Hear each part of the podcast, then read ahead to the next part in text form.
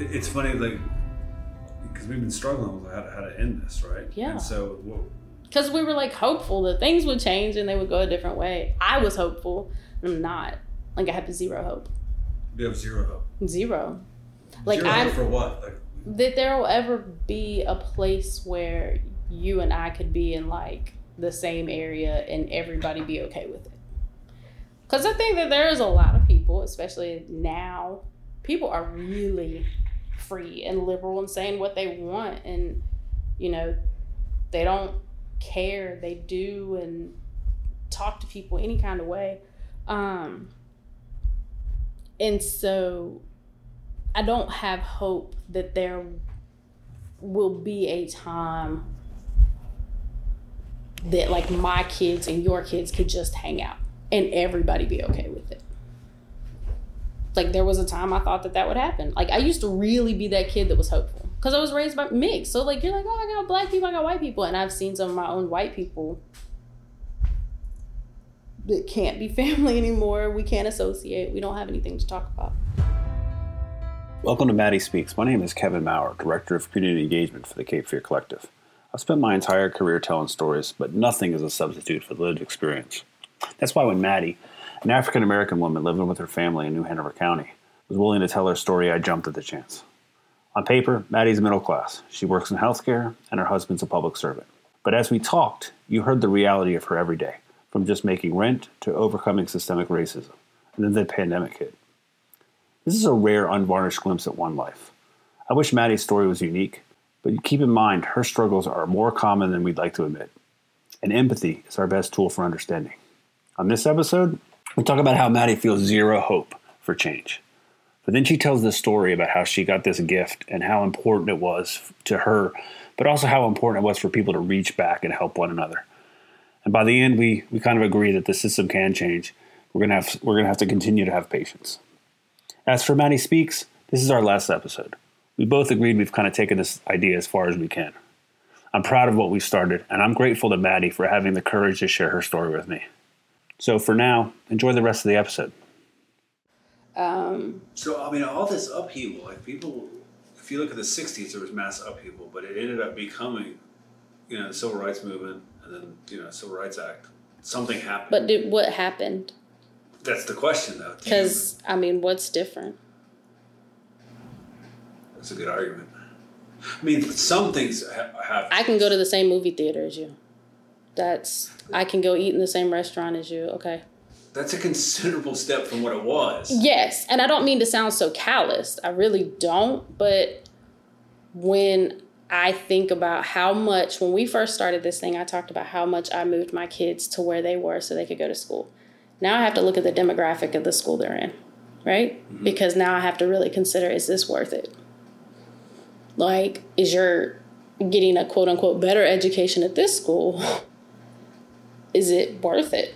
the pandemic has made us all be at home so like i could enroll my kid at the open enrollment school and they could go to school through there and still be at home virtual learning because i fear i look at a lot of people like this now if something happened to one of my kids would you save them That's how you measure different people? and it sounds heavy Yeah, a little bit. but let me explain why because there are people that speak so freely now that you realize like do you even like just because my skin is darker than yours?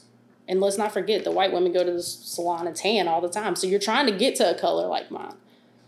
But just because my skin is darker than yours where are you at? Like i'm telling you there are people where i've read things and i'm like would they even save a black kid? If there was nobody else around and this kid fell off a bike let's not even say save their life. Kid falls off a bike are you going to help them? And i think that there are truly still a crazy amount of people who wouldn't. And i feel like even anybody listening to this right now is probably like god she's gotten callous since the beginning of this. But i'm at a point now where i can't raise my kids to be like you you go out there and you just do this and everybody will like you because of it. I can't. That's not true people are going to hate you because of the way you look they're never going to find out how smart you are they're never going to find out anything about you and where we live that is dictated very heavily. The fact people argued about monuments coming down the way they did. Hmm. Yeah. Monuments that stood for something so vile and disgusting. And people were like mind blown at how that could be offensive. That was where I started being like, okay, so you don't even see past your front doorstep. You don't want to either. Like, I think having a conversation with you, I think you care. I think you genuinely care. I think that you genuinely want to see something different. But not many people in this area feel like that. I want to something I talked about today uh, with a colleague at lunch. Um, I want to see the system change. I think we've got a system in place now that has obstacles that are stopping people from reaching. I think we to truly get an equitable system, we need to replace the system we have. You can't just replace the years, right? But how you get a system change like that with people who are in power and that's in the old system is, is the rub, right? Like uh, the old system power brokers are not going to give up the system. How have the protests and what you've seen like nationally as well as here, have they had any impact on your life?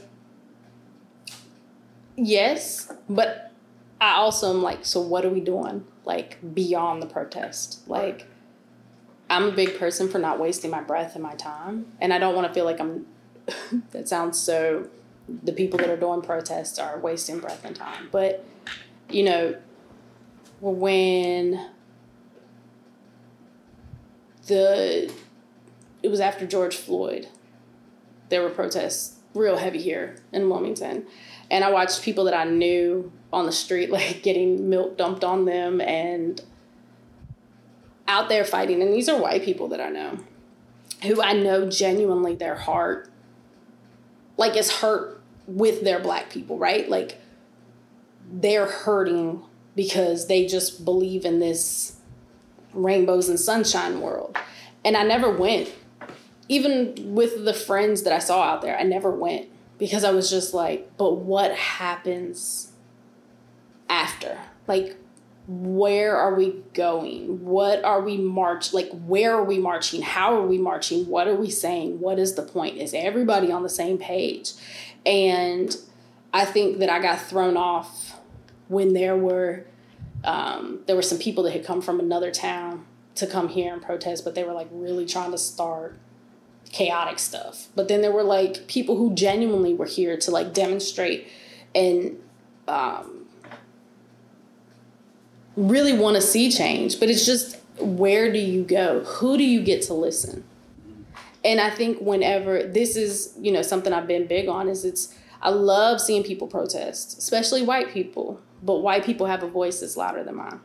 No matter how much I yell and scream, no matter how much of a spectacle I make of myself, white people always, I won't say will always, because I would like to have hope again. But right now, white people have such a loud voice, and I feel like some people sit on it, and it's. This is one time where I'm like, all right, white people, this is a moment for you to stand up. This is, and I'm and I'm seeing it. I'm not gonna say I'm not seeing it, but it's just that question of where does it go next. What, what would give you hope again? God, I don't know. Like what what Like- change do you think we need to see coming out of this? Because I don't disagree. I think the protests have have, have been effective in, in raising the awareness level, but now I think the platform has been built. Now you got to go somewhere. Where are we going Right. to take this awareness? And I think the thing, let me even interject this in here too. I think if there's a white person that is listening by chance that is like, uh, you know, why are they protesting and things like that? And George Floyd was a criminal. And I'm like, but no, but there are people who are not seeing that the protests are bigger than just George Floyd. They're bigger than just Breonna Taylor. They're people that have been killed for years, right? Like, these protests are just people crying like the uprising is happening and you want to hope that's what it is but i just i don't know and i don't know what would give me hope i want my kids to feel safe What about you know we were talking earlier about you know the civil rights movement, and that was a that was a step. It wasn't the final step. What do you think the next step could be, though? If we if we, if we had a magic wand and said, all right, we're going to make, make another leap towards progress, towards a, a, a, a like the future you were talking about, right? What, what do you think the next thing has to be? Like, is it where do you think the reform we could would needs to be focused? Is it equi- Is it housing? Is it jobs? Is it education? I think it's what is it it? sounds so like cliche, but it's just everything. Like Right. if we don't start looking at the big picture, black kids are suspended at like way higher rates. yeah, and the, the the stats prove it out. Like that, nobody can argue that. Like you can't. They are suspended at way higher rates. So the data around disparities in school discipline is pretty stark. In Hanover County, black students are 5.1 times as likely to be suspended as white students, according to 2018 uh, civil rights data that was released by the U.S. Department of Education to ProPublica. Now, in the same data set, black students uh, made up about 58% of expulsions. So you're asking, like, why is that? Well, there's been a lot of studies on this, and a recent one in 2019 by the University of California, Berkeley took 85 principals and assistant principals and gave them hypothetical problems where a student was misbehaving in class.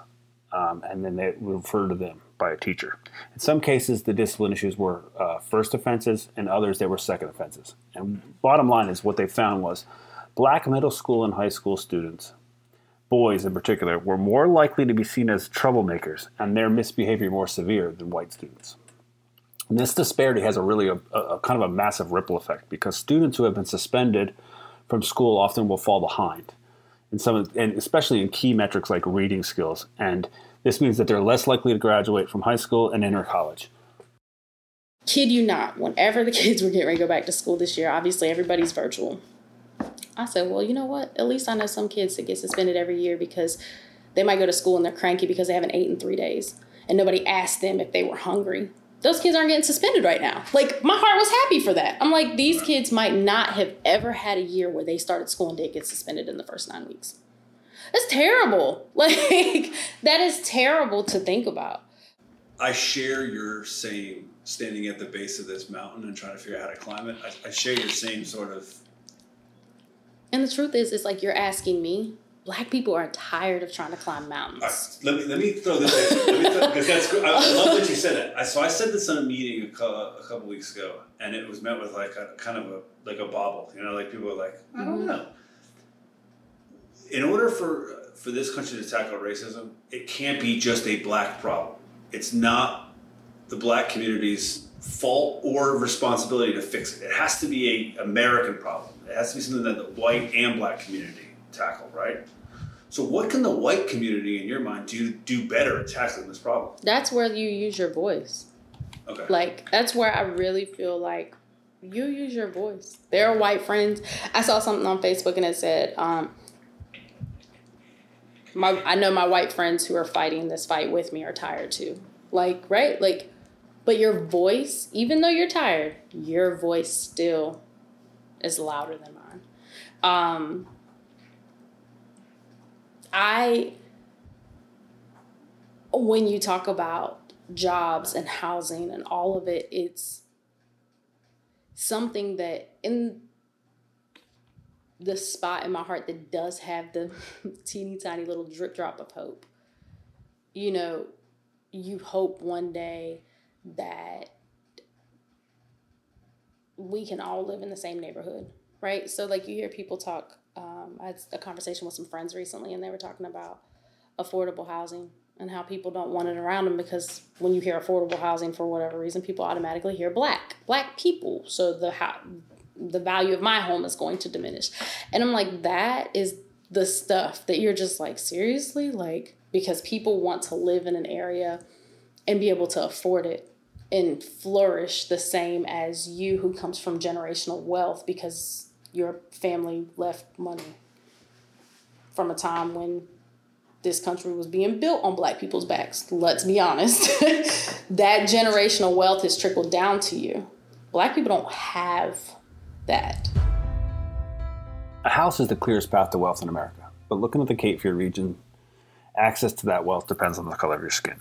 You know, we launched the racial equity dashboard uh, earlier this year to expose structural racism in our system. So nonprofits, advocates, and policymakers uh, can align these on these insights uh, with their existing programs and identify kind of new interventions. One of the areas that we studied was home ownership, uh, and here are a couple of things we learned from the data that we analyzed. In the Cape Fear region, there is a relationship between the percentage of the population that is white and the median home value. When a census tract reaches 75% white, home values rise at an exponential rate. Let that sink in there for a second. Also, across all six counties in the Cape Fear region, white households earn a higher median income than the black or Hispanic households. And finally, home ownership is not equally distributed. The majority of census tracts in the region have between 50 to 75% of the Hispanic population living in rented homes. So, if home ownership equals wealth, we need to find a way to make sure everyone has access to that wealth through a home. Like, I'm going to give you a scenario, and I don't know if he knows about my gift. Um, but I had, I won't say I had a mental breakdown, but I definitely had two good mental days that I had to lay in bed. Um, and Susie had sent me a message and was like, hey, I gotta come by your house Tuesday night at six. And I was like, okay. So Tuesday comes, she says, I'm coming by, like, just be prepared. And I'm like, look, I haven't been well for two days. I don't have my wig on. This is literal text messages. I don't have my wig on. I'm not dressed. And she was like, okay, well, there's a surprise coming and I'm not bringing it. So if you're cool, I'm cool. And I was like, well, let me get up and put my wig on, put some clothes on. I'm gonna really try not to get emotional because this thing hits me in my gut. I walk outside. Susie tells me that my surprise is here, but I gotta go outside. I'm thinking it's COVID, right? Like we need to go outside because ain't nobody coming to my house that I don't know. I see a man that I've never met and a man that I only met one time. And the man that I met one time was 10 months prior to this. We talked for maybe 10, 15 minutes at a, um, we've talked about Camp Schreiber before. It was a Camp Schreiber fundraiser. And the man I didn't know said, Hey, I'm gonna keep this short. Uh, my friend over here told me about you, so me and my wife are gonna give you this 2016 Chevy Suburban. Paid for. I proceeded to lose it for so many reasons. Now, yes, this is a white guy. And he and I talked and you know and then the friend that i had the person i had met 10 months prior was like i can't give you a car but here's a thousand dollar check to cover the transfer of the tags and the title to your name.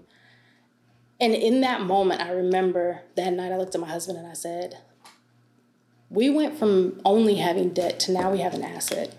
I was like i don't even know what the hell to do with this. Like literally sat in the car for three and a half hours wasn't on didn't drive it. I just sat. And it was so much more than a car. It was one of those moments where one, I had faith in humanity at that time. like, these are people, and he didn't want anything from me. He didn't know me, he didn't know my family. All he had heard was that I spoke at an event and I was a good person. Like, it's all he knew about me. Gave me a truck, like, it's a whole SUV that, like, my whole family can fit in. That kind of stuff reaching down and you help somebody, right? So like when you ask me what gives hope, when you see moments of that. Mm-hmm. He could have gave me a 1995 car. It would have meant the same to me. When you reach back and you help people, that's where the confusion comes in is we think we're only supposed to help our kind. We're not helping across borders. Like we're not breaking this divider that's between us. And in that moment, and when I tell you I lost it, like I was hollering and screaming all over my parking lot. Um, and it was just this solid moment. I mean, I tell you all the time I'm convicted in my faith, and I believe it was God winking at me, like, hey, I got you, I got this, just hang tight. But that kind of stuff, like, that's the kind and, and no, I'm not saying that people need to go buy sixty thousand dollar cars and just give them away. That is not what I'm saying. Right but if you know your neighbor just had surgery, buy your neighbor groceries. Doesn't matter if they're black or white. Mm-hmm. Just be a decent human being. Just be a decent human being might be the, the first step. Because then you're seeing everybody's the same. Right. Like, as a white man, how do you fix it? Like, how do we take the next step? I, I struggle the same way you do. I, I try to do little things, little victories. I, I keep doing the work we're doing at the Cape Fear Collective. We have a, we have this racial equity dashboard that's trying to put some statistics behind the system to say, hey, you may you cannot deny that that a system exists because here are the stats that show you it does. Right. And I'm trying the best I can to tell the stories around those statistics. It's interesting. Earlier earlier in our conversation, you mentioned uh, home values, right? Mm-hmm. Uh, once a neighborhood in the Cape Fear region reaches 75% white, the home values exponentially grow. I mean, there are statistics that show that there is a, a systemic racism. It exists. The statistics show it. Just like you were saying, the stat you sh- uh, about uh, discipline in schools.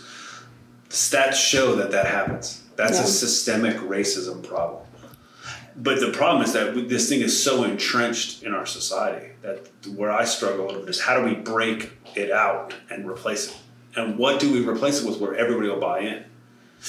Or do we not even worry about that and say, here's the new system, just like you did? I definitely think it's going to have to be something like that because you're not going to ever get everybody to buy Right. Because especially here, we live in the Bible Belt. Mm-hmm. Like Bible thumping, I'm gonna use Jesus to make you feel bad about yourself, and that's the truth. And I say I believe in God, and I do, and I have a strong faith, and but I also don't. I use God to convict me, not you. like that's how I operate. Um, and living here it is everybody has an opinion about what i do. It's not my business. You know people will be like well how do you what do you think about gay people? And i'm like that's between them and god. It ain't got nothing to do with me. And i think that because we have this old school mindset especially in the good old southern white community that we have here there are some things that are just going to be passed down and passed down and passed down until that one person gets a hold of it.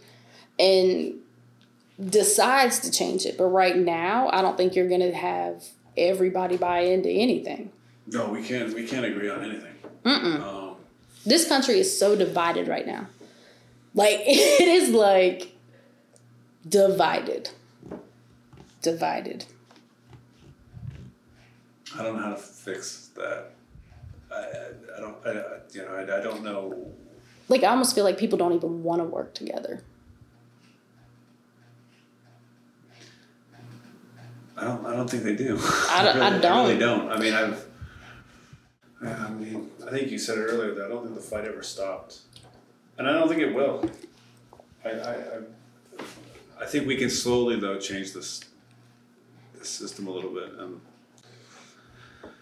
I hope so. I mean, I guess that's me having hope.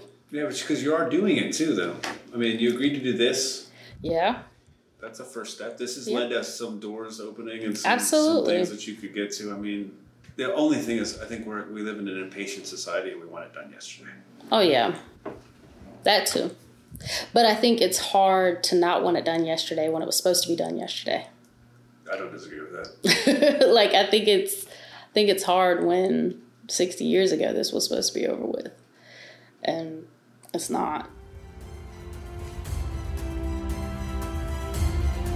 For more information, visit us on capefearcollective.org and follow the movement on social media. Don't forget to subscribe wherever podcasts are available.